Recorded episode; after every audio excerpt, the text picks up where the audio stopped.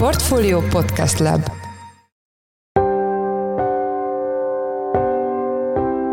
Mindenkit üdvözlünk, sziasztok! Ez a Checklist a Portfolio podcastje október 20-án pénteken. A műsor első részében üzemanyagpiacsal foglalkozunk, aminek érdekessége, hogy miközben az Izrael és a Hamas közötti konfliktus hatására emelkednek a globális olajárak, ez a magyar kutakon nem látható. Szűkítette a nagykereskedelmi árrését, hogy ez rendkívül magasan lévő prémiumot csökkenthette a MOL a magyar piacon. Ugye a gázolaj esetében ez körülbelül egy 33 dolláros prémium, ami, amiről beszélünk, hordonként, ugye a benzin esetében minimális, tehát 4 dollárról beszélünk. Ennek köszönhetően láthatjuk, hogy valószínűleg a magyar olajtársaságnak, tehát ugye a molnak is rendkívül magasan van a finomító járése, tehát nagyon jól keresnek a dízelhiányos környezet miatt magas dízelárak világában. A témáról Mohos Kristóffal, a portfólió energiapiaci elemzőjével beszélgetünk. A második blogban arról lesz szó, hogy miként avatkozna be a kínai kormány a tőzsdei folyamatokba, és ez milyen veszélyeket rejt magában. Erről Nagy Viktort, a portfólió vezető részvénypiaci elemzőjét kérdezzük. Én Szász Péter vagyok, a Portfólió podcast szerkesztője, ez pedig a checklist október 20-án. Most egy rövid szünet, és jövünk vissza.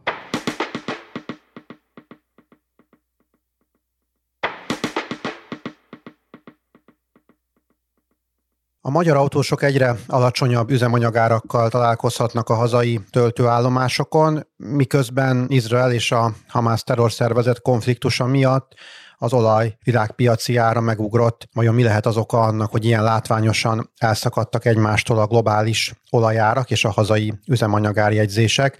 Erről kérdezzük Mohos Kristófot, a portfólió energiapiaci elemzőjét. Szia Kristóf, üdvözöllek a műsorban! Szia Peti, köszönöm a meghívást! Kérlek először mondd el, hogy hogyan alakultak az olajárak az elmúlt két hétben, tehát amióta ez a háború kirobbant. Hát alapvetően az fontos tudni, hogy ez az Izrael és Palesztina között kirobbant konfliktus nagyon komoly hullámokat vetett ki a tőkepiacokon, és ez nagyon igaz az energiapiacokra is. Azon belül ugye az olajárakkal kapcsolatban is láthattunk érdekes híreket, ugye nagyon komoly kilengések mentén alakult az árfolyam. Jelenleg most az előbb megnéztem, kb. 9%-os pluszban van a nyugati benchmarknak számító brand fordonkénti jegyzése. Az fontos tudni, hogy, hogy az áll a háttérben, mert hogy az emelkedés hátterében, illetve az olajpiaci bizonytalanságok hátterében, hogy benne van a, a lehetősége annak, hogy esetleg tovább eszkalálódik ez a konfliktus, és akár a fontos olajkitermelőnek számító Irán is valahogyan bevonódhat ebbe a háborúba, és ebben az esetben valóban nagyon hektikus mozgások jöhetnének akár az olajpiacán.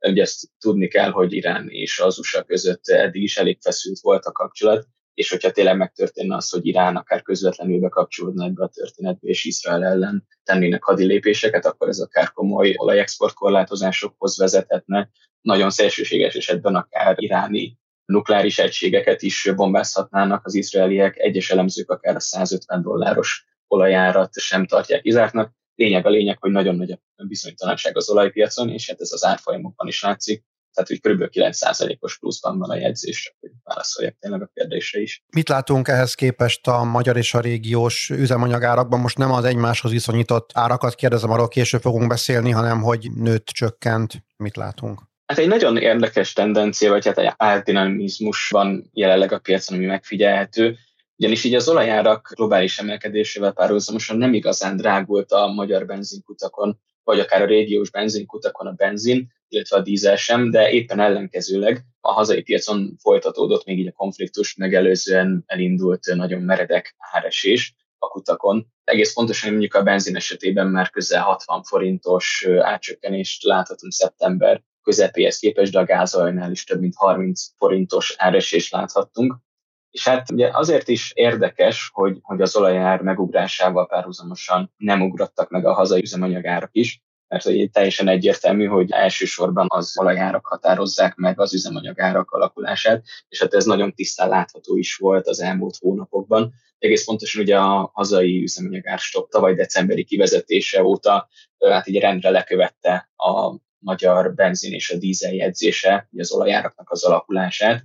Viszont hát ugye pár hete, egész pontosan két hete a háború óta ez alaposan megváltozott, és nagyon látványosan kinyílt az olló az olajár alakulás és a magyar üzemanyag árdinamika között.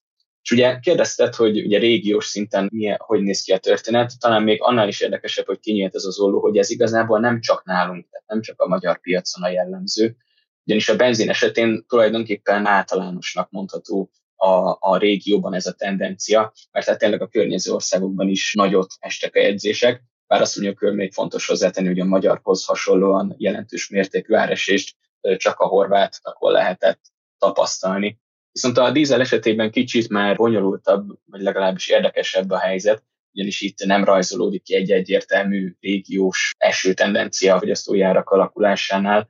Ebben a közegben tényleg kirívóan magas volt a magyar áresés mértéke. Mi állhat e mögött a, az olló kinyílás mögött? Arra kérlek, hogy először a, először a benzinről beszéljünk ez jó is, hogy így, így teszed fel a kérdést, mert tényleg ketté kell választani a két történetet, ugyanis alapvetően legalábbis vélekedésünk szerint más tényezők befolyásolhatják alapvetően így az áraknak az alakulását. Azt tudni kell, hogy az elmúlt hetekben jelentősen bezuhant a nyersola és a benzin közötti árés, tehát ez ugye a finomítói felár gyakorlatilag, ez a crack, ez tulajdonképpen automatikusan ugye beszerzési, azaz a nagykereskedelmi áraknak a csökkenését idézi elő, mert ugye ez azt jelenti, hogy gyakorlatilag kevesebb pénzt keres, kevesebb profitot keres a hazai üzemanyag elosztó, tehát mondjuk a jelen esetben a MOL, azon, hogy finomítja ezt a terméket, és éppen ezért ugye a nagykereskedelmi árak alacsonyabbak, ez pedig nyilvánvalóan kiskerárakban, tehát ugye a fogyasztók által érzékelt árakban is realizálódik.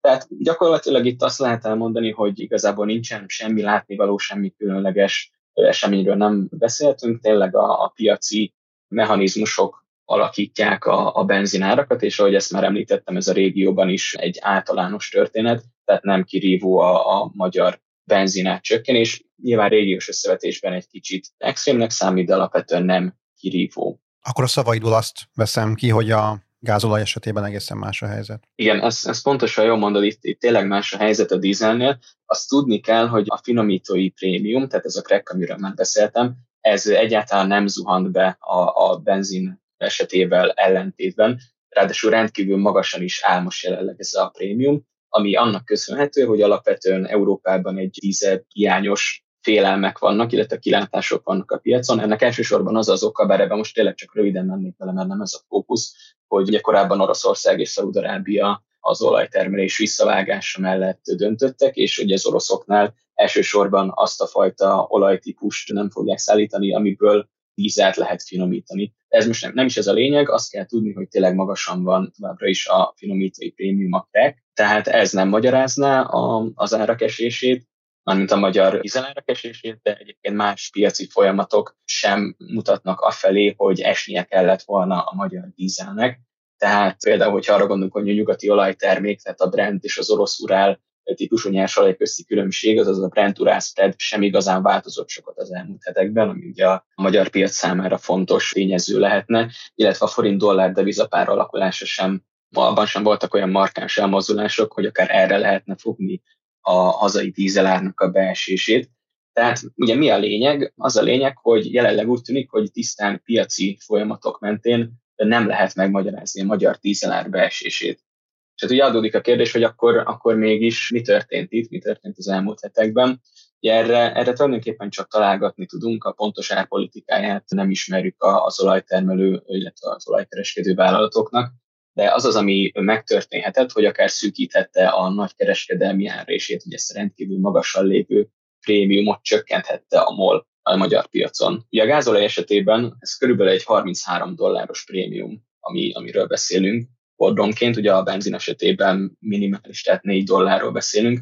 Ennek köszönhetően láthatjuk, hogy valószínűleg a magyar olajtársaságnak, tehát ugye a molnak is rendkívül magasan van a finomító járése, tehát nagyon jól keresnek a dízelhiányos környezet miatt magas dízelárak világában, és akár feltételezéseink szerint, illetve elemzőkkel is beszéltünk, nekik is ez volt az egybehangzó véleménye, hogy akár ehhez a nagykereskedelmi áréshez nyúlhattak hozzá, gyakorlatilag így elszakítva ezt a nagy kerárat a piaci árak, illetve a piaci mechanizmusok aktuális alakulásából. Egyébként csak így érdekességként elmondanám, hogy maga ez a mechanizmus, hogyha tényleg ez, ez történt, akkor ez nem, nem lenne nemzetközi kitekintésben egy, egy teljesen egyedi megoldás, ugyanis ugye Lengyelországban a választások előtt is zajlottak olyan informális kommunikálások, ugye a vezető olajcég, az Orlen és a kormány között, ahol ugyancsak így a nagykerár és csökkentésére kérte a kormányzat a vállalatot, szóval alapvetően ez nem lenne egy teljesen új gyakorlat, hogyha tényleg ez történik. Akkor ebben a piaci helyzetben érdemes tőled azt kérdeznem, hogy folytatódhat-e az átcsökkenés, vagy most így akkor nem lehet erre válaszolni? Ú, hát ilyen jövőben látó üveggömböm az persze nincsen, szóval nehéz megmondani azt, hogy, hogy mi lesz a további tendencia, de, de talán valamennyi kapaszkodót ad ugye az egész, hát hogy is mondjam, tehát a, az egésznek a felépítés. Ugye az volt a kormányzati kommunikáció még pár hete, jól emlékszem, akkor szeptember közepén, hogy az a cél az üzemanyagáraknál, hogy ugye itthon ne legyen drágább maga a tankolás, mint a környező országokban,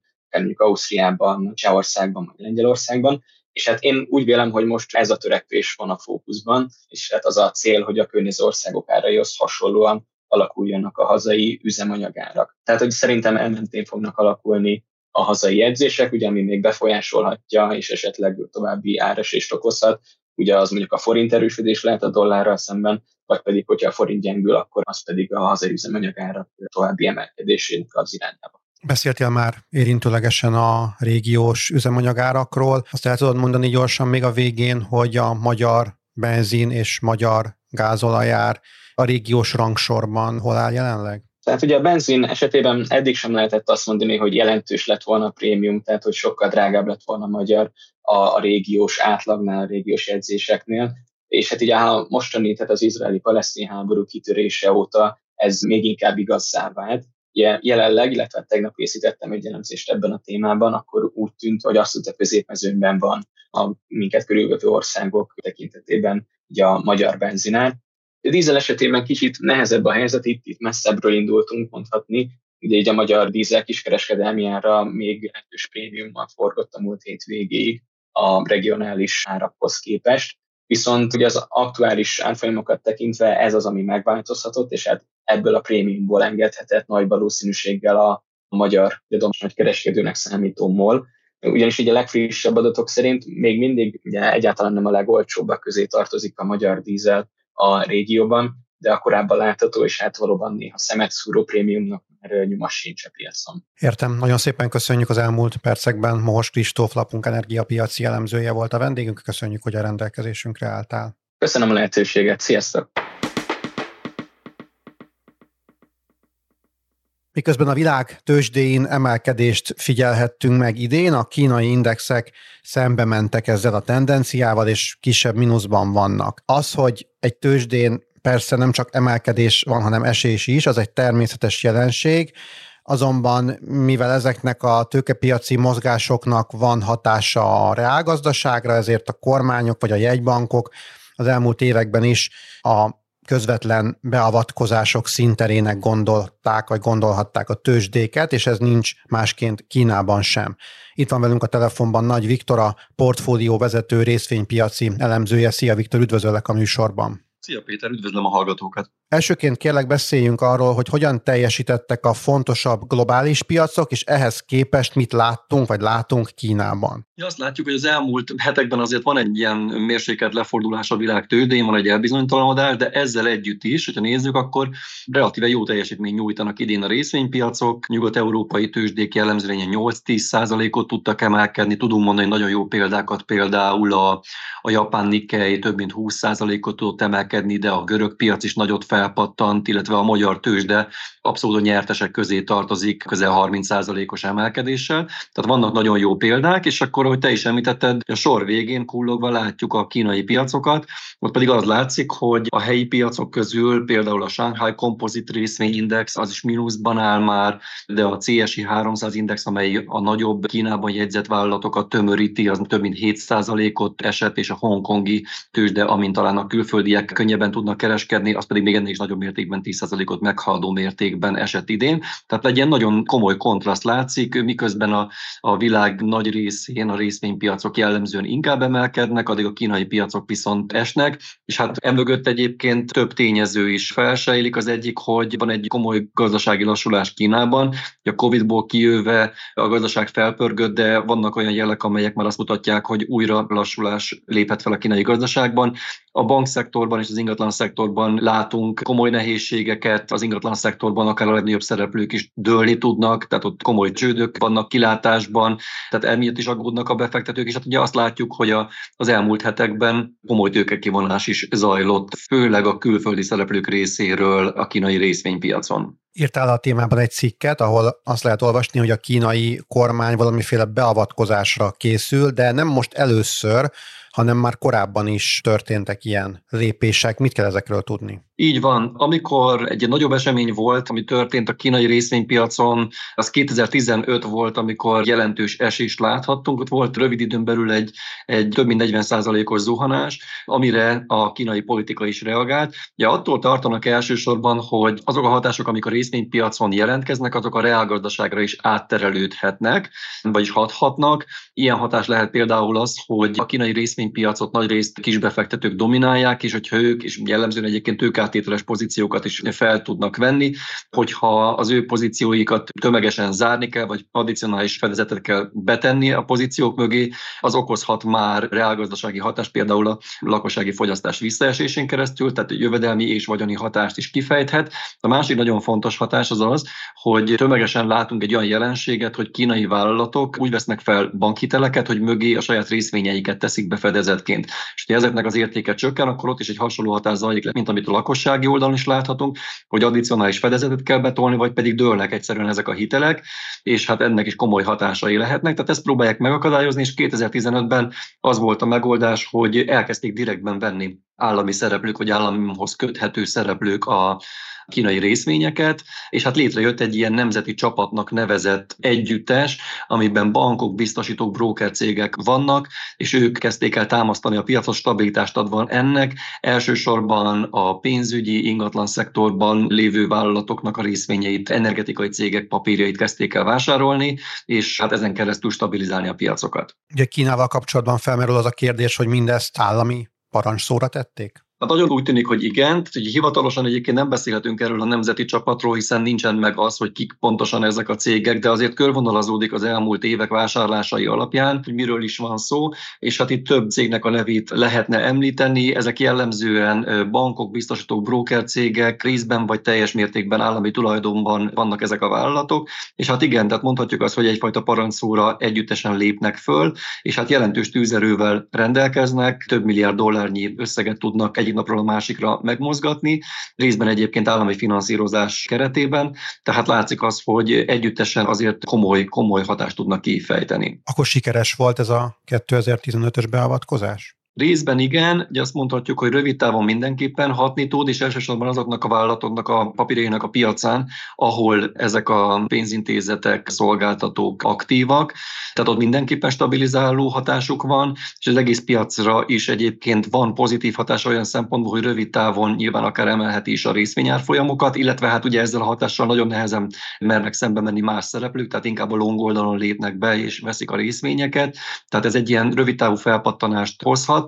Ha így nézzük, akkor igen, van hatás, de ez elsősorban rövid távon jellemző, közép-hosszú távon ennek a hatása azért már jóval kisebb, és én azt gondolom, hogyha nagyon távolról nézzük az eseményeket, akkor nagyon nehéz megerőszakolni a piacokat. Az a helyzet, hogy rövid távon lehet hatni rájuk, aminek azért torzító hatásai is vannak, viszont közép-hosszú távon inkább a nemzetközi piaci, tőkepiaci hangulat, illetve ugye alapvetően a gazdasági fundamentumok azok, és a vállalati fundamentumok azok, amelyek mozgatják az árfolyamokat, ezekkel a hatásokkal azért nagyon-nagyon nehéz szembe menni.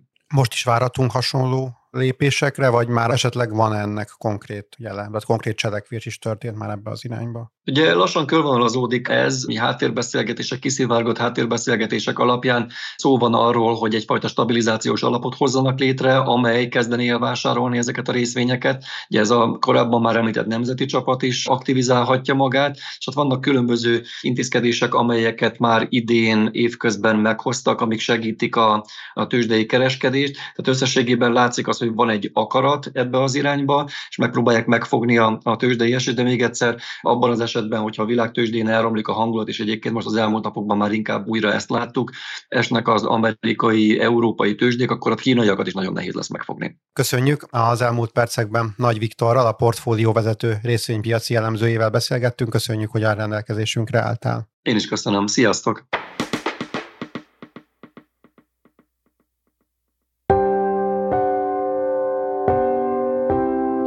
Ez volt már a checklist, a Portfólió munkanapokon megjelenő podcastje. Ha tetszett a műsor, és még nem tetted volna, iratkozz fel a Portfólió Checklist podcast csatornájára valamelyik nagyobb platformon, például Spotify-on, Apple vagy Google Podcasten. Ha segítenél nekünk abban, hogy minél több hallgatóhoz eljussunk, akkor értékelj minket azon a platformon, ahol ezt a mostani adást is meghallgattad. A mai műsor elkészítésében részt vett Bánhidi Bálint, a szerkesztő pedig én voltam Szász Péter.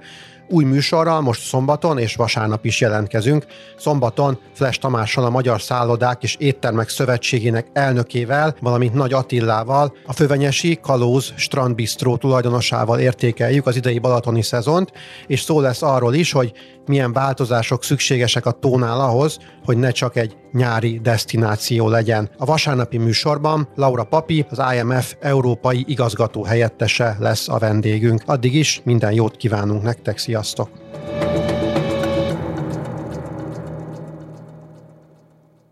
Reklám következik.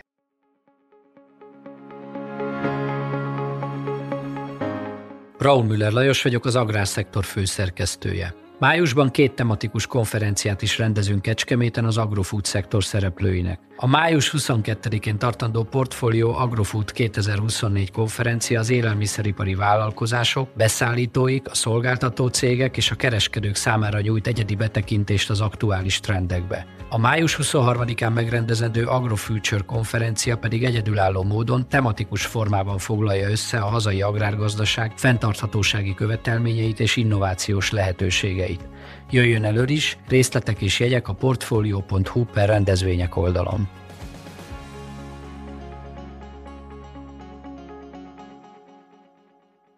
Reklámot hallottak.